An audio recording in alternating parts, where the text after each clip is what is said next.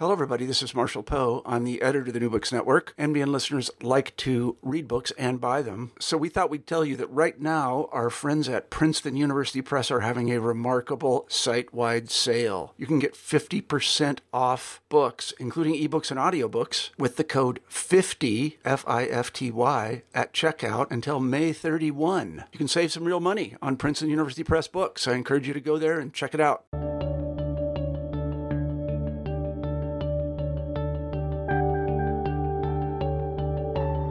Welcome to this episode of New Books in History, a channel on the New Books Network. I'm your host, Michael Vann of Sacramento State University, but you can call me Mike. Today I'll be talking with Doctor David Eaton. He is an associate professor at Grand Valley State University, just outside Grand Rapids, Michigan. He earned his P H D at Dalhousie University in Nova Scotia in two thousand eight, where he completed a dissertation entitled Violence, Revenge, and the History of Cattle Raiding Along the Kenya-Uganda Border, circa eighteen thirty to two thousand eight.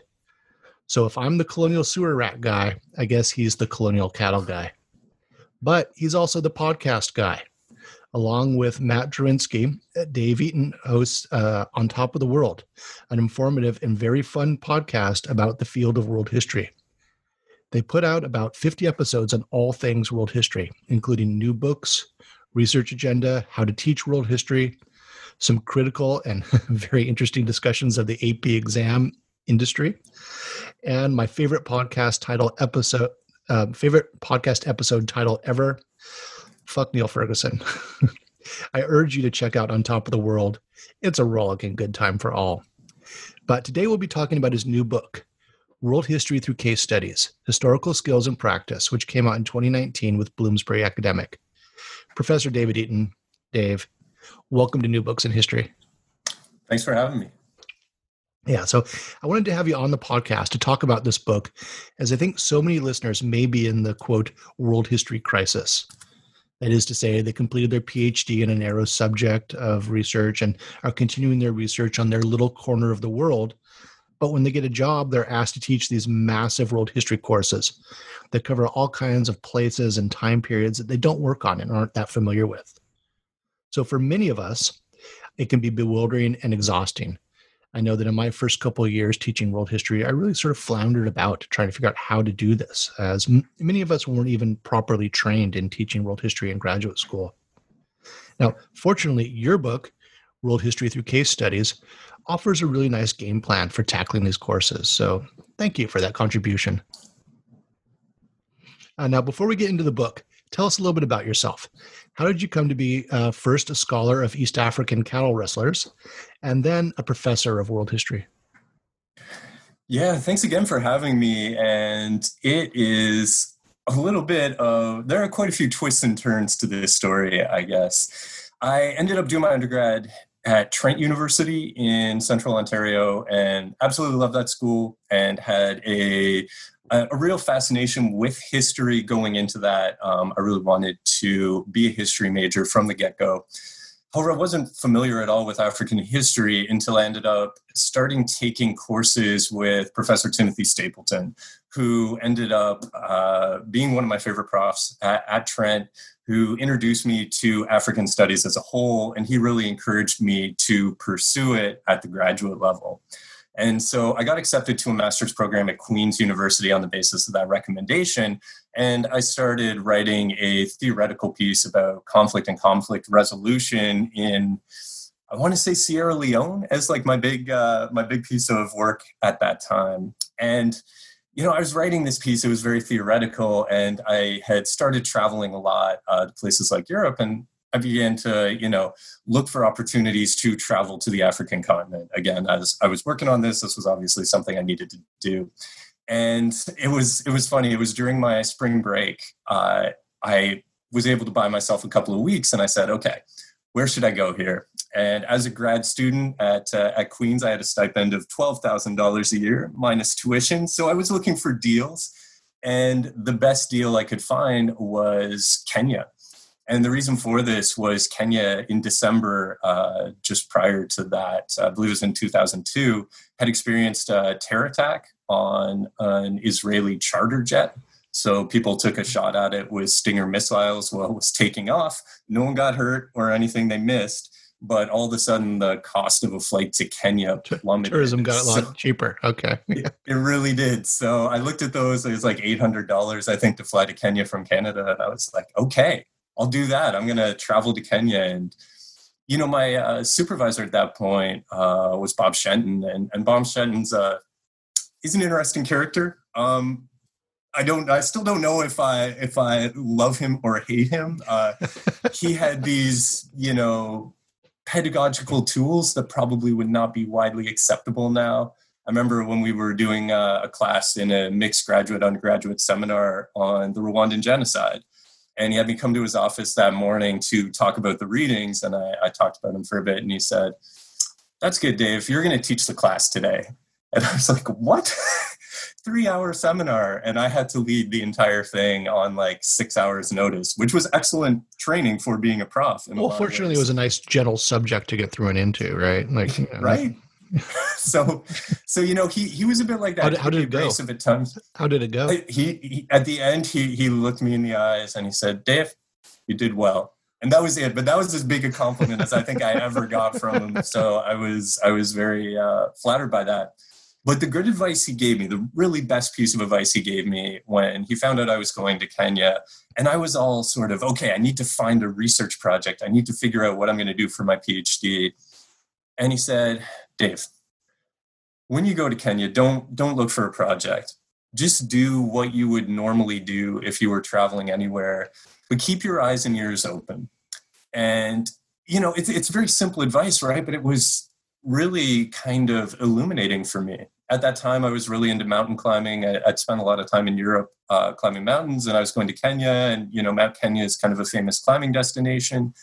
And so I was like, okay, I'll climb Mount Kenya. Didn't have enough money to pay national park fees for like a week while I was acclimating. So I went to a part of Western Kenya called the Cherangani Hills to acclimate to the altitude so I could do a, a quick climb of Mount Kenya. And it was while I was in the Cherangani Hills, I was doing this trek, and a lot of the Cherangani Hills are these rolling rolling hills at about eight thousand, uh, I think it's up to around ten thousand feet in elevation. And I did a week-long trek across there with a guide. And as I was trekking across the, these, they're beautiful, idyllic hills right on the edge of the Rift Valley. And everywhere there was a police presence, uh, military presence. The Kenyan army had camps set up there. The uh, uh, General Service Unit, sort of Kenyan commandos, slash government hit squad, they were there. The anti-stock theft unit, um, which had colonial origins, was there as well. And I was just talking to my guide, like, well, what's going on here? And he said, oh, it's the cattle raiding. There was a really bad killing, uh, which I later learned was the Merkutwo massacre, which killed, I believe, over fifty people mm. in two thousand one. Uh, and so, you know, I was doing a master's on conflict in Africa, and I'd never heard of this. All I'd heard about Kenya was sort of safaris and, you know, this sort of idyllic site in a lot of ways, certainly some political issues with authoritarianism and that, but I, I, I had no idea. And so I asked the guide about the, the history of this cattle rustling, and he said, oh, well, it's been going on since time immemorial. And that really became the germ of the project that I ended up pursuing for my PhD, where I was thinking about, okay, time immemorial seems like it's probably an oversimplification, but it suggests this has no. a very long history, right? Yeah. And then thinking about how this has changed over time, what what the dynamics have been like during the the, the pre-colonial, the colonial, and the post-colonial period, what kind of things represent critical shifts in that. And in particular, it was fascinating to me because it would involve talking to people, because the archival records, again, are very in-depth for the colonial period, much sparser for the pre-colonial and post-colonial periods. And the colonial archives are just rife with all sorts of the issues that make colonial archives, you know, problematic in almost any topic. And that was really enticing to me, this chance to kind of try and put together this very hard to craft history, this very challenging history to research. And so I ended up talking to Gary Kynek, who studied gangs in South Africa. He was the only Canadian Africanist who really, really studied anything similar. And he told me he'd actually done research on cattle raiding in Lesotho and the border between Lesotho and South Africa, and that he would love to supervise a, a project like this. So that ended up becoming my PhD topic, and that was sort of completed at Dalhousie University. You know, doing my research, my supervisor didn't know much about Kenya, so I had to really find people, find resources, cultivate sources. My key uh, uh, intermediary in the region was Andrew Juma, who was a veterinarian and who really shifted the focus of my project from the hilltops and the Cherangani Hills down to the plains at the base of the Rift Valley, um, where cattle are much more important and where, where cattle raiding is a little bit different. Um, and that became, yeah, that became the project. Uh, and in, in yeah. the project, because it, it goes up to the year that you're writing it um, and finishing it, two thousand eight, you must have been doing oral interviews and um, non, non-archival research and something closer to anthropology or sociology at that point? Yeah, it ended up really sort of bleeding into a number of other subjects. And I feel very fortunate that I began in African studies. And African studies, I mean, it, it certainly has its problems, but I think one of the most progressive aspects of African studies has been the willingness to embrace interdisciplinary approaches. And so not quite being an anthropologist, not quite being a historian, sort of being in, in betwixt and between wasn't necessarily viewed as a, a, a flaw, that that could also be a strength. And, you know, there are certainly limits to what I could do. Uh, I, I don't know that my project was perfect. I, I don't know that any of us look back on our PhDs and think our project was, was done as well as it could have been. But uh, for me, that piecing together of this story from both colonial archives, but also from in-depth interviews, and I did roughly two hundred fifty interviews in total. All of them were recorded, and those interviews were crucial resources. You know, that really became the the, the beating heart of the project. So yeah, that, that different methodologies, um, that's so important to basically doing histories in places where that history was either recorded in different ways or just the notion of history was understood in a different way. Right. It, it it does make the project very, very challenging in some ways, but I think it also does make it very rewarding as you begin to uncover these different layers of meaning to, you know, the information you're gathering. Yeah, and and so many of the the great books in world history have that interdisciplinary nature, and teaching in world history, you really, really need to think outside the traditional confines of the discipline of world history. So, or discipline of history. So how, how did you wind up uh, going from specializing in, you know, a fairly niche subject of um, East African history to teaching the world? Yeah. And this, this story I think will be familiar to, you know, a number of early career scholars. Basically, I got my first job in two thousand eight. It was a visiting professor gig at Albion College in sort of the southern part of Michigan. And that was sort of my toehold into the job market. And I was on the job market in two thousand nine, and that was just a surreal experience. Um, African history, again, a lot of the, the impact of the financial meltdown at that point was still, we were still processing it. So a lot the, of hires... The, the, the had, financial crisis is hitting university budgets a year, two years out, right? Exactly, yeah. exactly. And so, you know, Albion College was was hit very hard by this. They canceled the, you know, I was filling in for another Africanist on a short-term basis. He had landed uh, a job at Saint Lawrence University. And the plan was to replace him uh, in a tenure track position. And I was interviewing for that. And they, you know, they had all their investments in Wachovia, and Wachovia ceased to exist. And they were like, you know, we're probably not going to be doing this hire. And I would say roughly a third of the positions I applied for, just, they just stopped responding. Many of them never gave us any updates. They just sort of, the, the searches just disappeared. But there were enough jobs available still that it wasn't unrealistic to think, you know, I could land a tenure track job. And so I was very fortunate to end up at G V S U, um, which is in Grand Rapids, Michigan, and which is uh, a wonderful school. It is a teaching school, though, and that really is really is what they focus on. They were hit pretty hard by the financial crisis as well. I think Michigan really, really suffered at that time. So, you know, my research budget for each year um, that I was looking at was roughly eight hundred dollars, including all conference travel, including all, you know, book purchases, everything like that. And, you know, as I looked at that and I looked at, you know, what my future would be, it just felt kind of disingenuous to remain a regional specialist. I, I didn't know that I could do that well. I didn't know that I could ever be in Kenya or Uganda for more than, you know, a few weeks a year. And I, you know, I was teaching a three three load. Almost all of those courses were undergraduate surveys. Vast majority were world history surveys. And, you know, I decided to begin to step back a little from the research projects. I, I, I finished up sort of what I had ongoing at that time.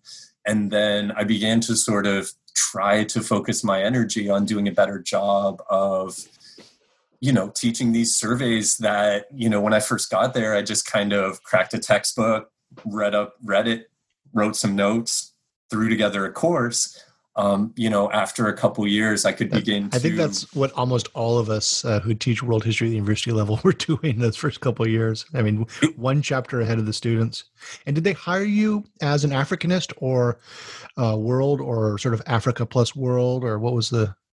It was both. They were they were very clear off the bat that world history was going to be a key part of this. And, you know, it was one of those things where, I, I don't know if you remember this, but where... you remember some of those interviews that you completely fail at, and it makes you a little bit better later. And I had an experience of that. I had one conference interview my first year on the job market, and it was with Wake Forest. And I was so excited about that. And I walked in there and I had really memorized all these questions about my research, all my, these responses to, you know, questions about my research. And the first question they asked me was, "So what textbook would you use in a world history survey class?" And I completely blanked. I had no idea. I, I had to go back to the textbook I took in my first year undergrad course, which was The Earth and Its Peoples. And then they had a follow-up, obviously, which was, well, why would you do that? And I'm like, not sure I know. And I remember at that moment being like, oh, I just spent one thousand dollars to come to Washington, D C to, you know, fail at this interview. But it made me do a lot better the next year because I had a response ready for that. I kind of knew what I wanted to say. I'd thought about what type of world history class I would develop if I had that chance. And it made me better. Um, I was still salty about it, though, because I was just so upset that I had screwed up that badly uh, prepping for that interview. So, yeah. That uh, that got me thinking about it a lot more, thinking in a more coherent way about what the meanings of world history were. And at G V S U, I had the exact same question at a faculty dinner. And uh, I believe Bill Morrison, our future chair, was there. Uh, David Stark, I think, was there. A couple others were there. And they asked me, you know, what, what textbook would you use? And I could say, oh, I would use Tigner's Worlds Together, Worlds Apart. I really think it's the only textbook that takes a truly global perspective on this and all this. And even if I didn't fully understand it, even if I hadn't put that course together yet, I still could competently respond to that question in a way that I hadn't been the year before. And so for G V, they they wanted me teaching world history. They they wanted me to also be engaged as an African historian. That was also uh, also a part of it. And so for me, my understanding of the position was that it would involve both things, that I would be an African historian. I would also be a world history historian. And that, you know, my tenure expectations, sixty percent of them were linked to teaching. That was the weight they placed. So that was really my understanding of the situation going into right, it. Right. Yeah. The, the, your your story about the job interview questions reminded me of um, my experience. I spent quite a few years on the job market, came in second at some really wonderful schools around the nation. Don't bear anybody any yeah. ill will. Um, but well, the question it's okay when to I, be a little salty. Just maybe not on the podcast. Um, yeah. um, but Don't when I interviewed, too many bridges. when I interviewed at Sac State, they had these scripted questions for all the candidates. And one of them was, um, what do you think of, of big history and would you teach it? And I, oh, I, I was a teaching assistant along with Rick Warner, oh, uh, wow. former World History Association president, and yes. Dris Margui, who hosted Still the, a luminary um, in the field and a guest on yeah. On Top of the World. Yeah. Yeah. Yeah. And, and Dris Margui, who um, hosted the W H A when it came to uh, Morocco um, all yeah. those years ago. Um, so I was in good company, and we we T A'd the first big history class taught in the U C system. That's awesome. Well, it, and I, I it mean, did not go. To, it, yeah, it did not go well. Well, that's that. I mean, talk about the, overwhelming. It was brutal for us graduate student T As to try and teach this class. I mean, it was just absolutely overwhelming, and um, I decided I would never teach it. And um, uh, I've been a card-carrying anti-big history uh, world historian since then. And so I told them in the interview, um, I um, no, I won't teach it. Um, And here, here are my reasons. And evidently, um, uh, that got me the job, because a few years later, one of my colleagues told me, "Yeah, you know, is your answer to that? Like everybody else said, oh, sure, we can do that. What's what's big history? Sure, sure." But I actually had some experience and said, "No, it's it's actually not history, and um, you could just watch Cosmos and pretty much accomplish the same thing." But anyway.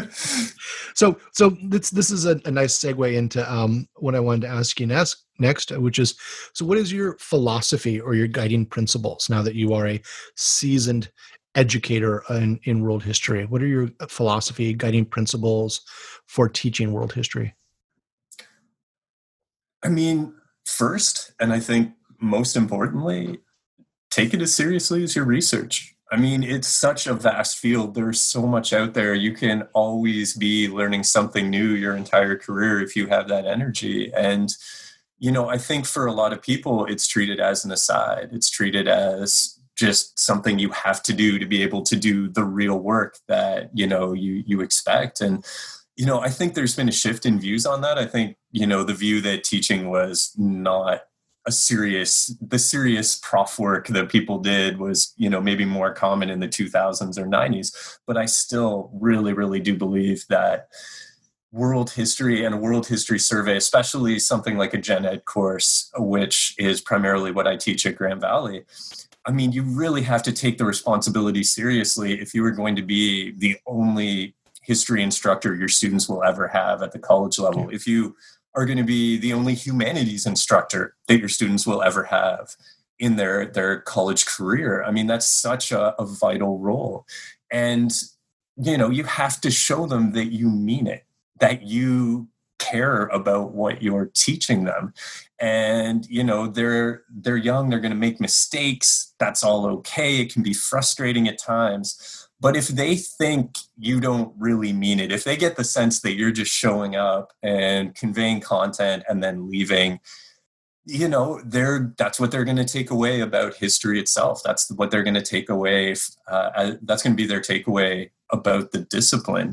And so for me, you know, I think as a world history instructor, an instructor, we need to be bold. We need to learn a lot about it. We need to, you know, we need to tell students meaningful stories. And I think a lot of world history teachers try and equivocate or adjust courses to accommodate or, or to avoid conflict with students or perceived conflicts with students. And all that can be a problem too, because they, they pick up on that. They pick up on the reluctance. They pick up on that sense that because you are not, you haven't spent, you know, twenty years of your life studying, you know, this one topic, that you're just unwilling to say anything about it other than, you know, what's in a Wikipedia page. And so trying to go beyond Wikipedia, trying to go beyond what a textbook conveys to tell meaningful stories. I think that's so important for showing students that history matters in their lives. It matters in their world. And again, even if it isn't something that you're fully comfortable with, I think we have to be willing to, to take risks and be bold in the process of teaching world history. Yeah. So, so tell us about the book. Um, what did you want to accomplish with uh, world history through case studies, and um, who's who's the target audience? Because um, I was, I could see this book working for a couple different audiences. Yeah, it's it's a. It's a challenge, I guess, to sort of identify specifically. I'm going to try and, and, and, and do this, though. For me, I think the, the first overarching principle and, and the key inspiration for this uh, comes from a book from Stéphane Lévesque called Thinking Historically. And basically what Levesque was trying to do in that book was to identify what he calls procedural concepts, or ways of thinking that are specific to our discipline, things that historians do that others don't. And there's a number of ways to look at this, and we'll get into that a little bit later, I think. But one of the things for me that was really striking is how important being able to sort information is in the modern world, mm-hmm. in, in an era where students have access to just an incredible amount of information through their smartphones, through uh, the internet, that, you know, being able to sort through an overwhelming amount of information and identify the good stuff, the stuff that's either reliable or representative or accurate, that that is so, so, so important. And to me, that's just so familiar. I, I think historians are very good at this. Um, I know for my PhD, by the time I wrote it up, I had over ten thousand digital photos of archival records. I had over one thousand pages of single-spaced archival notes. I had at least two hundred hours of interviews, and then the, the usual hundreds of books, articles, reports that I'd read uh, during the course of my PhD. And narrowing that down to two hundred fifty pages that give meaning to just this massive information, that is something that I think almost any historian who's put together a PhD is going to be very good at.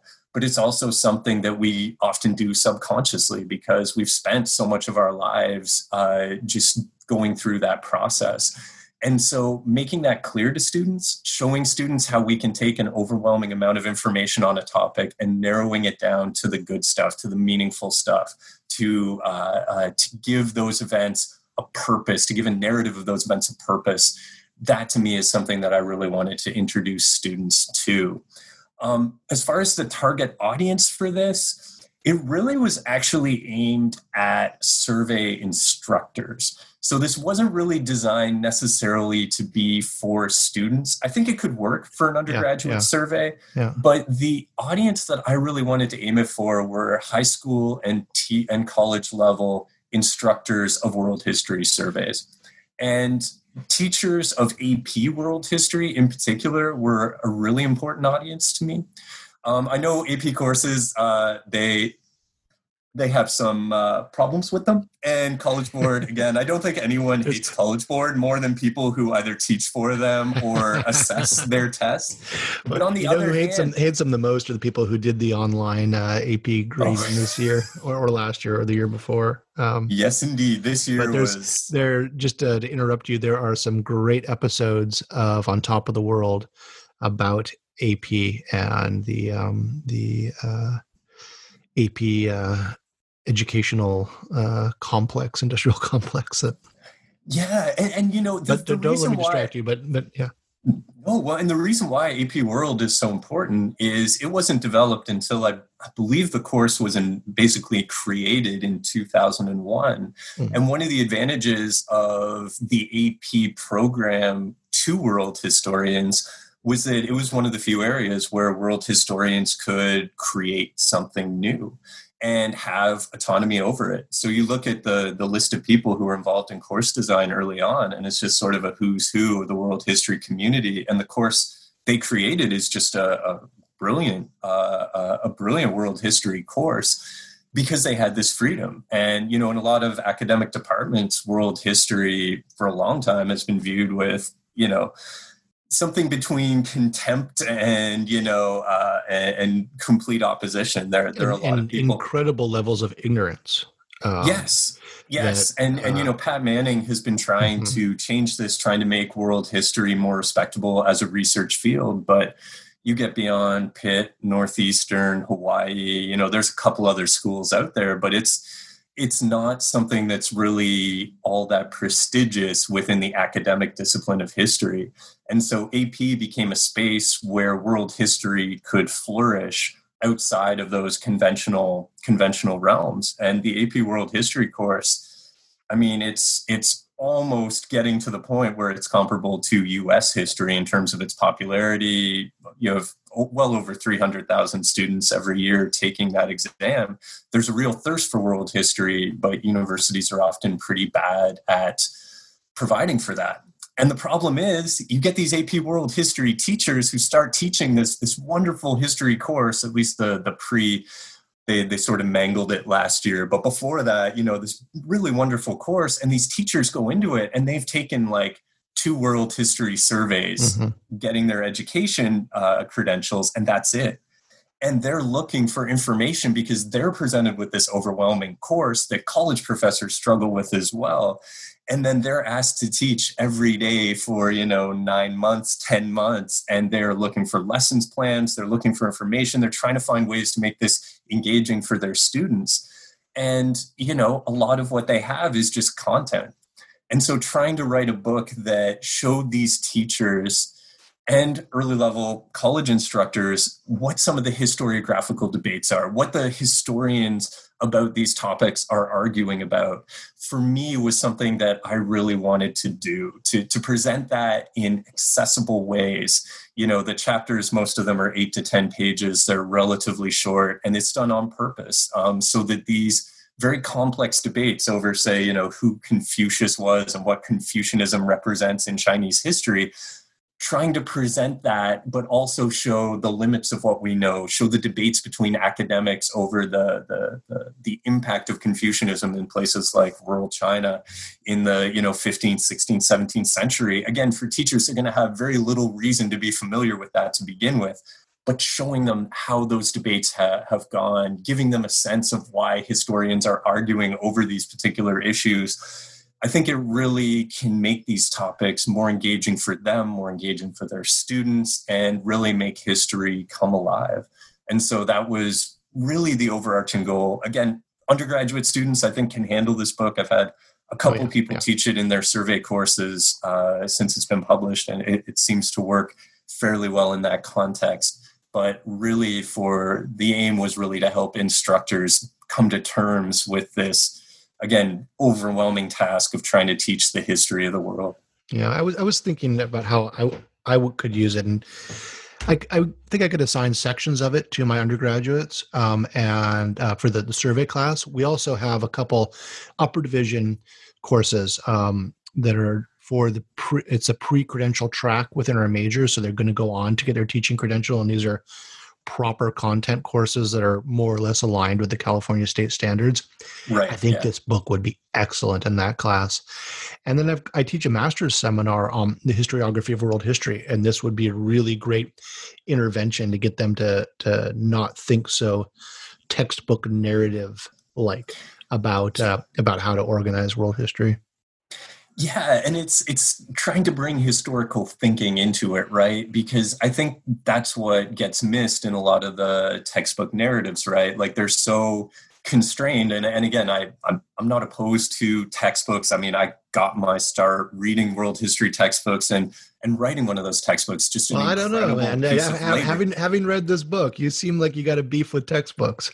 You sure? Well, and that, the, it, it's that flattening, right? And yeah. and the thing that's frustrating to me, and I think you know, I think for there's a new generation of scholars who I think share a bit of this frustration. But these textbooks are designed to meet state standards that yeah. are focused yes. on content. And the problem is you have to create all these artificial limitations on students now where you have to say, okay, you can't take your phone into the room. You can't do, you know, this or that, because a lot of the content-based answers can easily be Googled by a student on a smartphone and, and it's done, right? And you know, the problem for textbooks is that if you're so focused on this type of content, you have to create all these artificial barriers to make your assessments, you know, work. Mm-hmm. And it's just so pointless. Like, what is the point of, you know, doing a good version of Wikipedia and having students memorize that? Again, students shouldn't have to memorize that. They have access to it at virtually all times. That shouldn't be what we're trying to teach because history is about other things, right? And this, for me, is why the textbook is kind of struggling at the moment. There's just been a, a dramatic shift in accessibility to information, and it's making content-based assessment, it's making coverage-based courses just feel very outdated, feel very pointless, for lack of a better term. And so textbooks, again, they have a role to play, especially in places with state standards um, where students have to memorize these things.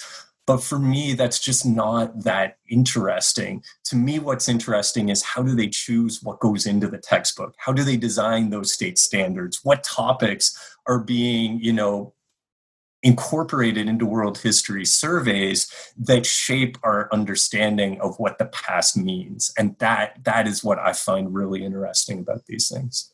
Yeah, well, well, let's let's circle back around to a couple of things you mentioned a few minutes ago. Um, you identified these five procedural concepts in the book, and you um, you say that mastering these concepts will help the reader to think historically. Um, yes. What are these concepts, and what does it mean to think historically? Right. Um, again, for me, I'm using uh, Stéphane Lévesque's book uh, as my source for these uh, procedural concepts, and he identifies five that are at the core of what historians do, what our discipline is about. So the five concepts he includes are historical empathy, historical significance, evidence, progress and decline, and continuity and change. So there are these five different ways of, of thinking that he thinks are kind of unique to historians. So evidence, using evidence, the, the wide range of things that we can use as evidence to piece the past back together. Um, there's so many different ways of thinking about this. Uh, in my book, I delve into a lot of archaeological evidence. I talk a little bit about new ways of looking at genetic evidence and using genetic evidence to try and piece together the past. I also talk a lot about different types of sources uh, that are used, or how new sources becoming available can reshape our understandings of things, um, particularly in this case related to things like uh, human sacrifice. So looking at narratives of the Mexica, documents that were produced, you know, one or two levels of remove from, uh, uh, from the Mexica themselves, but trying to piece that story back together of what uh, they meant when they talked about Mexica religious practices. Um, you know, when we're talking about uh, historical significance, why do certain historical debates occupy so much oxygen? Why are certain topics so fascinating to particular groups of people? So talking about the Vikings and their connection to white supremacists, and why do white supremacists feel such a connection to the Vikings? How did that develop? And then what are the impacts of that in the present, and the impacts of how historians have studied the Vikings? Talking about historical empathy, the idea of assessing people on the terms of on, on in terms of their world, but without necessarily legitimizing their beliefs. Um, this historical empathy is something that I think has really risen to the forefront recently when talking about slaveholding uh, among the founding fathers of the United States. And, you know, the the understanding that on the one hand, this was something that may have been widely accepted among their peers at the time, but that the slaveholding was certainly not accepted at that moment as, you know, something that was just inevitable, that there were numerous people who challenged those claims. So the new book by Marcus Rediker in particular, I think a nice counter to that. And then these two ways that historians assess the past, um, judgments as to whether, you know, the course of history is leading towards progress or decline. Those narratives are extremely common, and they're things that historians do very, very frequently, even if we like to deny that we do them. And, you know, illuminating that for students, uh, talking about Easter Island and narratives of its environmental decline. You know, one of the key issues is identifying when that decline happened, and, you know, that type of, that level of understanding of how historians disagree on when tree cover in, in uh, on Rapa Nui really uh, uh, disappeared, and then the devastation that followed, you know, was that, uh, you know, Jared Diamond has his views on that, that it was their own fault for building Moai, but many anthropologists and archaeologists would object to that and say that the decline of the forests was an ecological thing due to an invasive species, which may or may not involve rats. And that rats. Uh, rats? Did you say rats? I did. I did. Um, that they were eating palm kernels that prevented the trees from rejuvenating themselves, and then that the actual decline, such as it was, really actually began and became uh, particularly important after the arrival of Europeans who did some truly horrific things there. So that, again, a debate over when... Rat, rats and colonists. Hmm, this is a rats great subject to study here.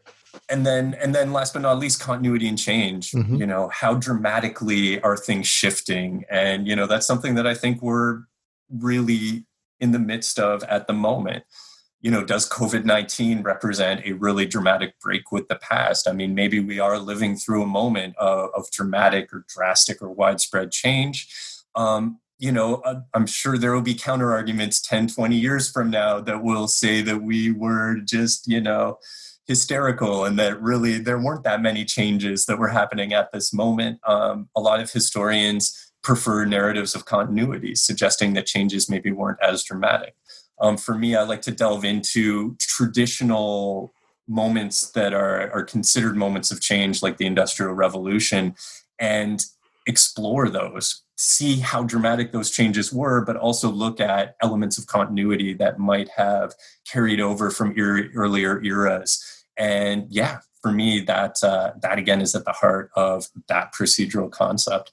So those are the five procedural concepts. Again, I use twenty case studies. I try and include a number of case studies on each of these to illuminate the, these different procedural concepts. In my own course, this is the core of my assessment. So I'm assessing how well students can recognize these procedural concepts and then connect different case studies together and how they illuminate these ways of thinking historically. Yeah, so the I mean the book uh, again, World History Through Case Studies, is composed of twenty case studies, as you said. Um, how did you select them, and what were your what what what, what about selecting these twenty case studies? What did you want to accomplish? Oh my goodness, I, I really wanted to do too much, I think, but but I think it is necessary to. And I presented about this at the A H A, um, and I, I used the phrase conscious selection here. What I was trying to do was to cover a wide range of themes, a wide range of dates, and a wide range of geographical locales. And this was really constraining in a lot of ways. But, but this effort of consciously trying to avoid repeating certain themes that I'm very familiar with just because that's easier for me, and diving into subject matter that I might not be as familiar with, that was one thing that I was very conscious of. So, you know, I, I, I think I recognized after my PhD that I had not dedicated enough attention to issues like gender or material culture. And so I tried to include two chapters in here that deal with those themes in a, in a very in-depth way, because I recognize that in a world history course, I really need to be talking about these issues. Um, also talking about some of, you know, in terms of themes, some of the, the broader issues that all world histor- historians address, the environment, disease, industrialization, urbanization, race, modernity. These, these are ideas that I think our uh, historians use all the time, and we don't necessarily talk to our students about what they mean. We don't necessarily introduce our students to the fact that understandings of these things might be very contentious among historians. And so trying to include this wide range of themes was one crucial element to this. The second thing, you know, when it came to the wide range of dates, uh, I was working with the old A P framework. They had sort of six main eras, I believe. Um, and I was trying to include at least three cases from each of these eras. There's such a range of the way of ways the world historians divide up the past, though it's always going to be a little problematic. There's no one way to do that. But I tried to use a very wide range of time periods. So this book, I go back to roughly ten thousand years ago, ten to twenty thousand years ago, and then right up to the present moment. And this is something that I am sort of unapologetic about. I think we need to take as broad a definition as possible of history. And for me, that really... I, I locate that as human history. I'm not a big historian per se, but human history, the the, the breadth of human history to me is, is really, really important to address. And then the last thing, the geographical diversity. One of the things I find really frustrating, and I, I think many of my colleagues do as well, is one response to pressure to have more global courses is, uh, what my colleague Tammy Schreiner and uh, and her mentor Bob Bain call Western Civ Plus, which is basically like a narrative of Western civilizations, but then tack on a little bit of China and you're good. And, you know, that that to me is just so problematic. And so I tried to include a fairly representative slice of the world in this. So I have four course or four cases from the Americas, four from Europe, five from Africa, five from Asia, one from the Pacific Islands. Again, it's not perfect. It, it never will be. But again, you're not you're not looking at a book that has like half of its content are case studies that deal with European history and debates within that. Instead, it's a, a very geographically diverse look at uh, at the world and, and trying to include case studies from, you know, like places like the island of Java, right? I mean, island of Java is just, uh, uh, in terms of population, just has an incredible number of people. It's been an incredibly important global hub for, for centuries, uh, millennia even. And it's not always uh, uh, done justice in world history courses. So oh, yeah. trying to... I'm, I'm a Southeast Asianist. You don't have to... I know I'm preaching to the choir a little bit there. And I think Africanists feel the same way yeah. too. That, yeah. that yeah. you know, sub-Saharan Africa in particular, a lot of people are very leery of including that in their uh, uh, in their courses. And so I really try and include a, a range of case studies from there as well. And, you know, the last thing, the last principle that's really important, and this connects to the chronological issue, I am unapologetically presentist. That in every case study that I do, I really try and bring it back to the world in which most of the history on that was written and discussing the way that the present shapes our understanding of the past. And for me, this is just rooted in my own understandings of historiography and how... You know, it's very common for historians when we're talking amongst each other to discuss the way that the present influenced how authors presented a particular topic or how interpretations of, you know, say the, the, the nationalist moment in Southeast Asia have changed over time. You know, we do that amongst each other, but we rarely talk about that with our, our students. And we act like it's some grave sin to discuss the way that the contemporary world influences our writing on the past. And I think we do a disservice to our students when we try to present history as though it's timeless, as though it's just, you know, to borrow Ranke's, Ranke's phrase, you know, as it, as it, as it happened, you know, as the past happened. I don't think we can necessarily do that. And I think we need to introduce students to the more complex elements of our discipline, the, the messy debates between historians and how that is crucial to the relevance of history at the moment. Yeah, I, I mean, that was beautiful, the way almost every chapter starts with a discussion of something going on in, in the world today.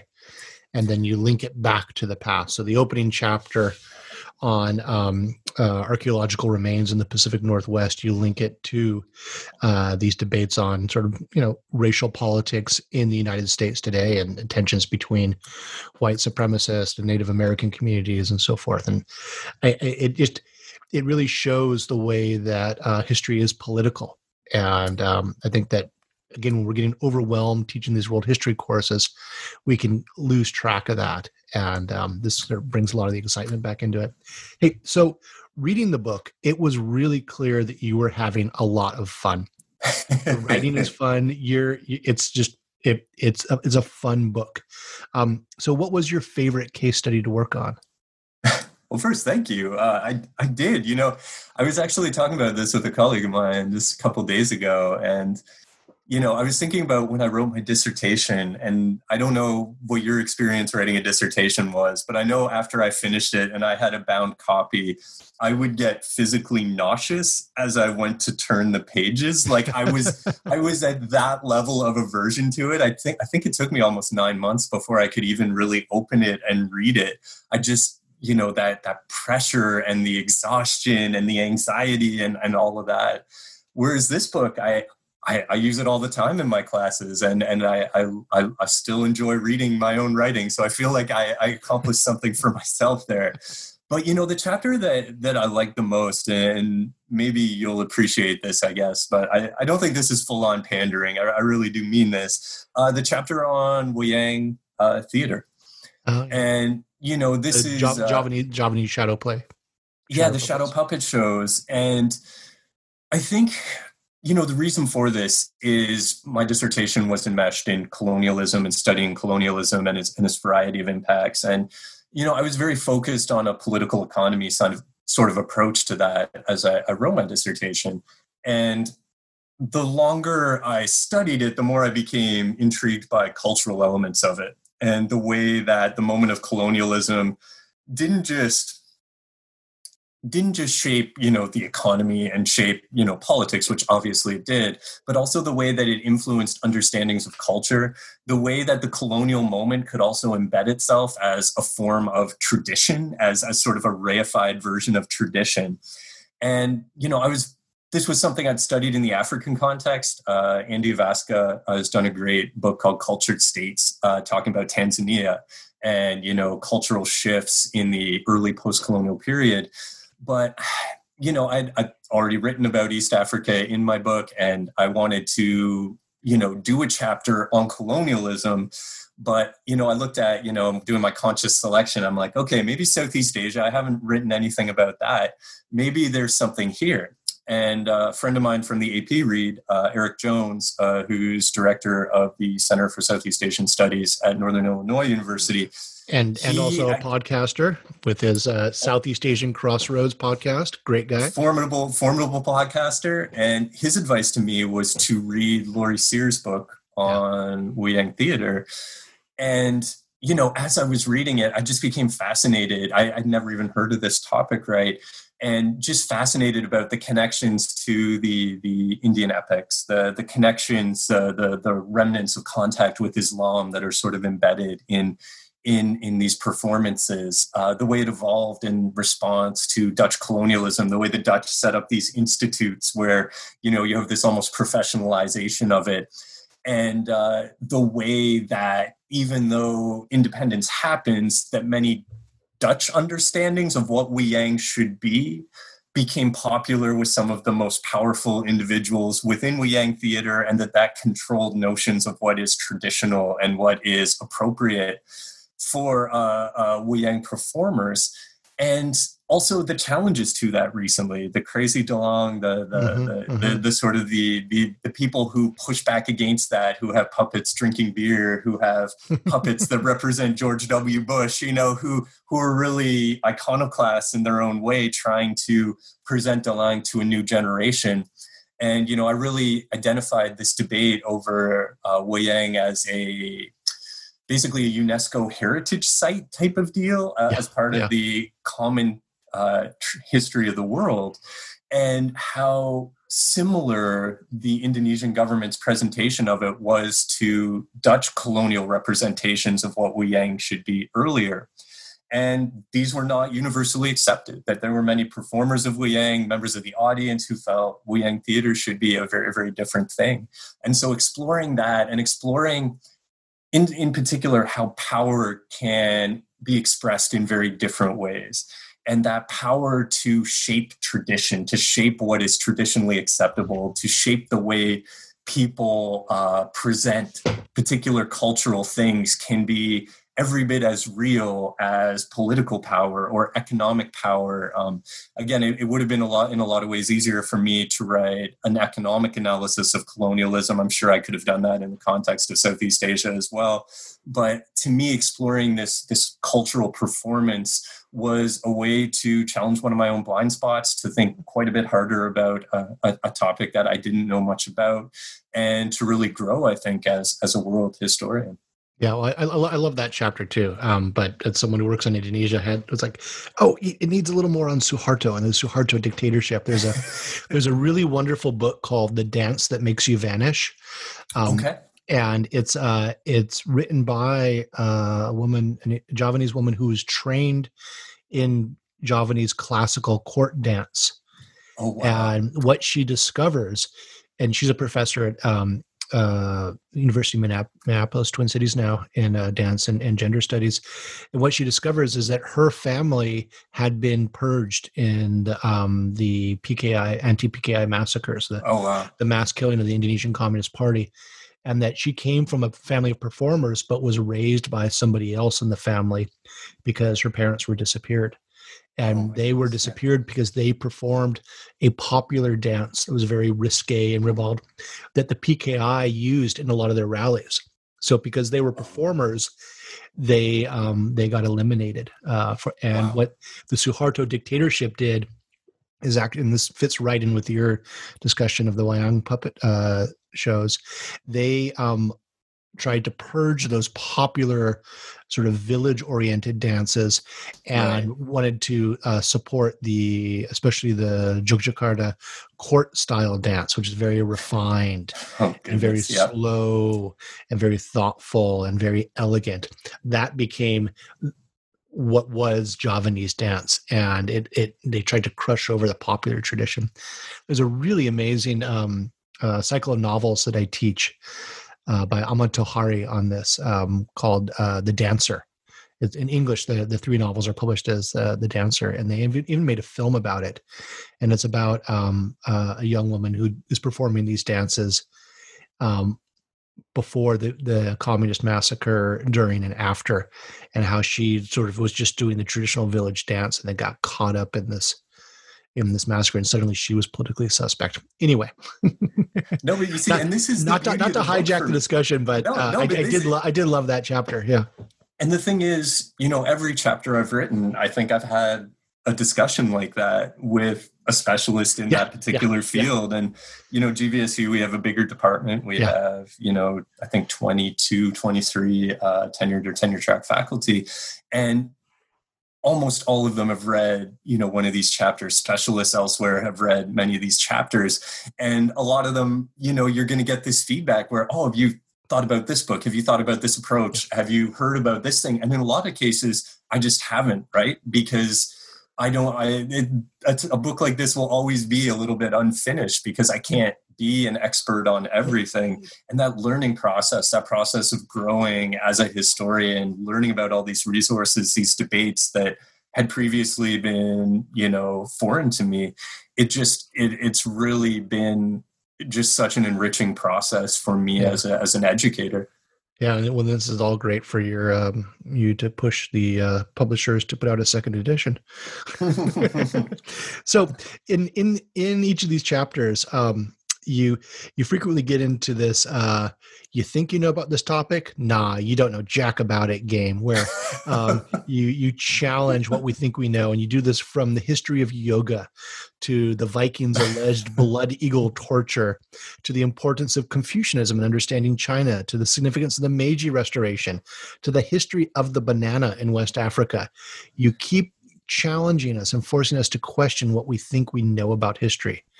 And you challenge a lot of uh, conventional wisdom and a lot of things that world history instructors have to hold on to to make sense of the world. Um, so, sir, why you got to rock the boat? Yeah, you're being you're being too kind. Um, I, I, you know what though, I, I think as an educator, one of the things that I really look for, and one of the things that I value most, is you know those uh, uh, to give it a a name, oh shit moments when you're when you're teaching, when when you have these moments where you can take something that people hold dear and say, you know, this actually might not, you know, might not be true. Uh, I remember one of those moments for me was uh, learning about sun salutation. I mean, I do hot yoga. I, I do that. I, I enjoy it. And I'd always thought of sun salutation. Like I never really thought about it historically, but I was like, oh yeah, we do it for the solstice. Maybe it's like a religious thing or something. I don't really know. And then learning that an Indian prince created it to warm up for his weightlifting, I was just, that was a bit of an oh shit moment for me. In, in I was like, nineteen twenties. How do I not know this? Yeah, yeah in, how do in I? In the nineteen twenties, it's not five thousand years old, as many of my yoga instructors in Santa Cruz would lead me to believe. Exactly. And and those moments to me are what make history so fascinating, make it so engaging. And I think that's also true for a lot of students. I think it's also true for a lot of instructors. And so this book, in a lot of ways, is a compilation of those moments for me as I went through this process of, you know, first creating the, the, the course based on the textbook, then reading a monograph on some of the things that I taught, then see having these moments and going in depth on a topic and, and reading a lot more about it. It just, you know, to me, that's just what makes history worth doing, what makes it so, so under, so, uh, so important. And, you know, I think, I think a lot of people think they can fake it, that they can fake a world history class and just give the content, just show up, lecture about it. Students will write it down, they'll regurgitate it, and, you know, everybody just moves on. But I think, you know, students in every class you teach, there are students who are engaged. There are students who will be on Wiki or on Google at moments during your lecture to see if what you're telling them is really true or really interesting. And if they if they Wiki you or Google Google your uh, uh, content, and they find that they can get the exact same thing from Wikipedia or from some readily available source, like they're just going to stop showing up because they recognize, like, what's the point? Um, and so you need, as an instructor, I think, to really be able to differentiate yourself from that. You really need to provide something unique in the classroom. And these case studies are, are part of my effort to do that as well, um, to give the students things that are interesting, things that they would never think to Google ahead of time, things that maybe don't have easy answers. Yeah. And what I loved about this um this trope of, okay, you think you know this, no, you don't know this, um, is that it's a great way to teach historiography and show yeah. people that there are debates within the field. And there are, in, in some of the chapters, um, I don't remember which one, but uh, some of the chapters, I was I was like, well, I, I, I see both sides of the argument, and I'm not sure where I come down here, um, that there's still these open questions in uh, uh, amongst historians. Yeah, absolutely. Yeah, I think it, maybe it was the human sacrifice chapter with the uh, Mexica. Um, yes. It was yeah. like there was layers and layers of complication where I was like, oh, no, come on, Dave, you're you're, you're just really muddying the waters here. Like, did they do it or not? And then, but that's kind of the point. It's like, well, there's a lot of conflicting evidence here, and, and this is what historians do. So, gosh, I guess you got me to start thinking historically. Hey, there we go. There we go.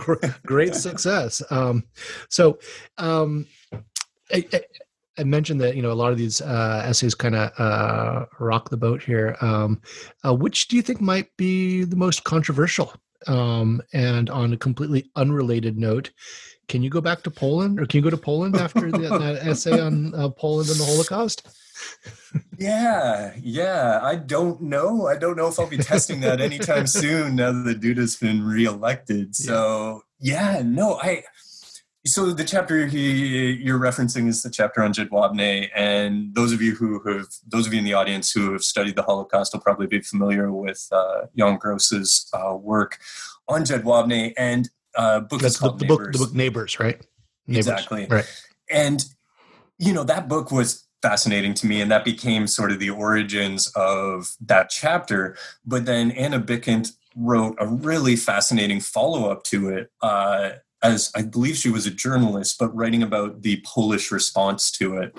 And one of the things that was really interesting is how fraught the reception of it was in Poland and in Jedwabne specifically, where Jan Gross is basically accusing many Polish residents of Jedwabne of perpetrating a massacre during the Holocaust without really any pressure or incentive provided by the Nazis and the Germans specifically. Yeah, so these are Poles and, doing the killing on their own without being exactly. forced to do it by the Germans or the Nazis. Yeah. And killing their Jewish neighbors, mm-hmm. uh, Gross argues, because of rampant anti-Semitism uh, within the region. And the response to this is just, uh, it's so, so relevant to the contemporary world. Like, there was a monument created to the massacre, but it indicated that the Germans and the Gestapo perpetrated the killing. And when the book came out, the Polish president at the time made this very courageous gesture of reconciliation, laid a wreath at the monument, and really represented this kind of effort to reconcile. But the people in the village literally had their radios on full, their T Vs on full volume to drown out the ceremony that was happening in their backyard at this monument. Um, the monument was vandalized numerous mm-hmm. times mm-hmm. with swastikas, uh, uh, graffiti. And the president who did that uh, did not get reelected, at least in part because of the perception that he was betraying the polls. And this idea that, uh, you know, again, something like the Holocaust feels like it should be relatively straightforward to remember. And that was absolutely not the case there. Uh, the Polish government uh, more recently banning, uh, uh, trying to ban analysis of Jan Gross's book, uh, passed a law saying that anyone indicating the Poles perpetrated the Holocaust uh, would be uh, uh, would be guilty of a crime. Um, very chilling intellectual environment. And again, you know, one of the things that struck me was there was a woman who saved a number of Jewish people during the Holocaust from Jedwabne. And at the end of World War Two, she was terrified. People who she had protected were attacked by residents of the community, and she still lived there, but lived essentially in hiding. And, you know, when Gross's book came out, there was this effort to uh, memorialize her role in this um, by naming the public school in the town after her. And that was shot down by local government. They refused to do that. And we often think, again, of people who saved Jewish people during the Holocaust. These are obvious heroes. These are the people who did uh, incredible things. Um, we don't often realize that, especially in Poland, um, after the war was over, those who, uh, Jewish people who had hid were often killed after the war um, by Polish nationalists, partisans, um, people who, again, uh, just Again, just uh, perpetrating these incredible, uh, incredible crimes. So, yeah, that that chapter, I think, very controversial. The other one I think that's very controversial and very timely is the chapter on Black Athena. Mm, and Black yeah. Athena, those of us who were alive in the eighties and nineties are kind of familiar with Black Athena from an earlier culture war. And, you know, Martin Bernal as a scholar has certainly been polarizing. He certainly made mistakes. Uh, these, you know, the three volumes on it, you know, have been analyzed and scrutinized and torn apart by numerous, numerous uh, classic scholars. But on the other hand, the main case he made was that racism remained a problem in classics and that it was embedded in some of the foundational tropes in the discipline. And in twenty nineteen, the classics at the annual gathering of classicists, oh, yeah. um, Black professors uh, told uh, uh, the, the convention goers that they were being profiled by hotel security. And at the question period, one of the, uh, an independent scholar named Mary Frances Williams showed up and told an assistant professor from Princeton that he only got his job because he was Black. And, you know, they, clearly these are still issues. Bernal's overall narrative about a, a, a multicultural and well-connected Eastern Mediterranean world, uh, uh, prior to, say, you know, fourteen hundred, thirteen hundred B C E has been, you know, roundly supported. And Absolutely. I think is now yeah. taken yeah. for granted yeah. by most scholars of the region. And by most world historians, but maybe not by classicists. Yeah, not as much, although beginning to see uh, uh, some change. The book fourteen seventy-seven or twelve seventy-seven, sorry, is a, a really good mm-hmm. one on that. Um But yeah, yeah. So those would be the two I would say yeah, that have yeah. been. I mean, uh, I remember when we hired in uh, classical history um, a number of years ago at dinner, I'd, every candidate I'd ask them, "What do you think of uh, Martin Bernal and Black Athena?" uh, two two claimed they never heard of it, and the other oh, wow. just just dismissed it and had no no opinion on it. Oh my goodness! And um, don't know if they'd read it. Like it was just not. Not part of the discussion. This was a few years ago. Interesting. So, okay, well, you've been really generous with your time, but I've got just a couple, two more questions before um, I let you go. Yeah. First, can and this is a, a New Books thing. I know it's a On Top of the World thing. Um, can you suggest two books that you want the listeners to read, um, related to world history, related to uh, whatever? It's a, a microphone. Yeah. Yours. Two books. All right, two books. And, you know, I think both of these books have really helped me grow as a scholar. Um, they aren't necessarily world history classics or anything like this, but they reflect, I think, a, a shift in my own, you know, work as a historian. Um, the first I would really recommend that I read very recently is by Nick Estes called Art History is the Future. Hmm. And it's Nick, Nick Estes, Art History is the Future. Our history, our history is the future. Our history, okay. And, and he's writing from an indigenous perspective. Uh, and it's, you know, nominally a history of the ghost dance movement, but it's also a history of the Dapple uh, protests and the ways that indigenous resistance have manifested over time. Yeah, and Dapple Standing Rock, the Standing Rock. Yes, protests, exactly, yeah. exactly. The, go, and go so on. he's he's definitely an activist. Uh, there's no question about that. And, you know, this history isn't meant to be sort of a comprehensive overview of the ghost dance movement. But his argument, as I read it, is that any vision of the future that excludes capitalism, or in the case of Native Americans, their their own annihilation, which is, you know, as you know, has been a, a trope in American history for a long time, um, any visions that challenge those things, visions of the future that challenge those things, are forms of resistance, are forms of protest. And this weaving of history and activism together, I think, is one hundred percent something that I have come around to.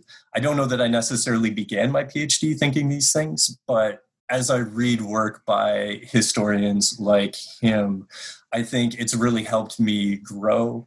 Uh, another thing uh, in his research that he talks about a lot is representation and the need for Native Americans to tell their own stories in a variety of venues. Um, this, again, was something I probably wouldn't have agreed with at the beginning of my PhD, but I think I really do uh, agree with at this point. And, you know, I think these are subjects that are uncomfortable for academics. Mm-hmm. Uh, I think we like to drive the research agenda regardless of our backgrounds, and thinking about the ways that people might need to represent themselves and the ways, and then thinking again about the ways that as academics that we can amplify those voices rather than trying to represent whole peoples ourselves. I think that's something that I'm really uh, working on as a scholar. Yeah. So and that, that was, would be, that was the subject of the, the recent uh, American Historical Review uh, roundtable on the, the, the review essay of, um, two books by Native American scholars, and the reviewer really took on the Native American studies. And uh, that, did you see that volume? I did. I did not. I love what A H R has become in the last year de- or two. I think the there's been a real editorial A H R shift. Is like, yeah, hey, actually, some, I love it. Some things I want to read in there that I really. I, I know, it, right? I, it was. It was. Um, it must have been spring twenty twenty. Um, maybe, maybe the, um, the winter. Um, but it was a round table on, um, uh, and it was, it was quite good. It was quite good. So. Yeah. So yeah, Nick Estes, Our History okay. is the Future. Okay. I, again, highly recommend that to any listener. Um, the second book that I would really recommend that I have been referencing so much lately is by Marissa Fuentes, and it's called Dispossessed Lives. And this is her history of women of color in eighteenth century Barbados. And I think, if I'm remembering correctly, it's specific to slave women uh, uh, in Barbados in the eighteenth century. And what she talks about that I found so interesting to me is she said, we need to be honest about archival silencing, that, you know, she's been through almost every record from that time period in Barbados. And, you know, there's one woman, Rachel Paul Green, who we have fairly detailed, uh, detailed information on, and that's about it. Like, like it, it isn't going to be just a matter of finding new voices and amplifying those voices. And what she says is we need to change our research approaches. We need to change the way we do history of people who are purposefully being silenced by the archives, purposefully being silenced by, again, in this case, uh, a slave state in Barbados that was extraordinarily punitive.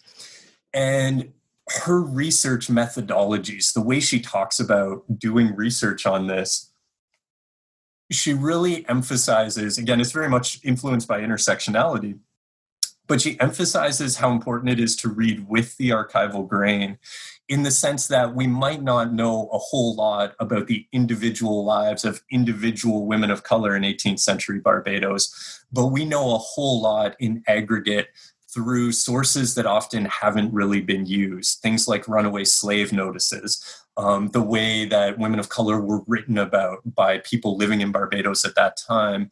And by using that, we can create theoretical approaches that allow us to fill in the blanks, even if we don't know specific names, even if we don't know specific dates, to better understand the lives of people who have been erased. And, you know, I think uh, from grad school, I mean, I was familiar with Trio and, and some some some stuff like this. Mm-hmm. But the way she weaves intersectionality and understanding archives, I just think is is absolutely brilliant. And it's really forced me to think a lot harder about the things that I think are not recoverable and the things that maybe are, and I'm just not using appropriate approaches. So yeah, Marissa Fuente's uh, Dispossessed Lives is uh, another work that I would really recommend uh, your listeners read. Great, great. So finally, what are you working on now? What can we hope to see from you in the future? Well, I, I got the book done. I'm kind of uh, in, in a recovery mode, I guess. Um, what I do have coming out in the future uh, really is going to be my final chapter really on African studies, on, on Karamoja. I have a book uh, a book chapter coming out in a, an edited volume on Uganda, and it's just a brilliant volume. I, I love the scholars involved, and I really tried to put my heart and soul into this, and some of the, the things I've learned over the course of the last decade of doing world history and applying those things to my research. Um, so that chapter I've been working on for a couple of years, and hopefully that will be coming out in the next couple of years. Uh, we, my family is, as I think you know, uh, we went kind of viral a little while ago. So we've been working on uh, uh, a book project connected to that, that I don't have any more information on at the moment, oh. but uh, look for things maybe in December. So that oh. is something that I'm really, really excited about. And what else have I got? I don't know. Just surviving just COVID. Trying to survive right? COVID, like, right? Surviving COVID is kind of the the other main thing I am working on. So. And and teaching valuable courses online. Uh, yes, I am all online, and and just one, yeah, just uh, shout out to everyone trying to put pressure on their universities to to go all online. I have yeah. no idea why yeah. anyone thinks face to face is a good idea in this context.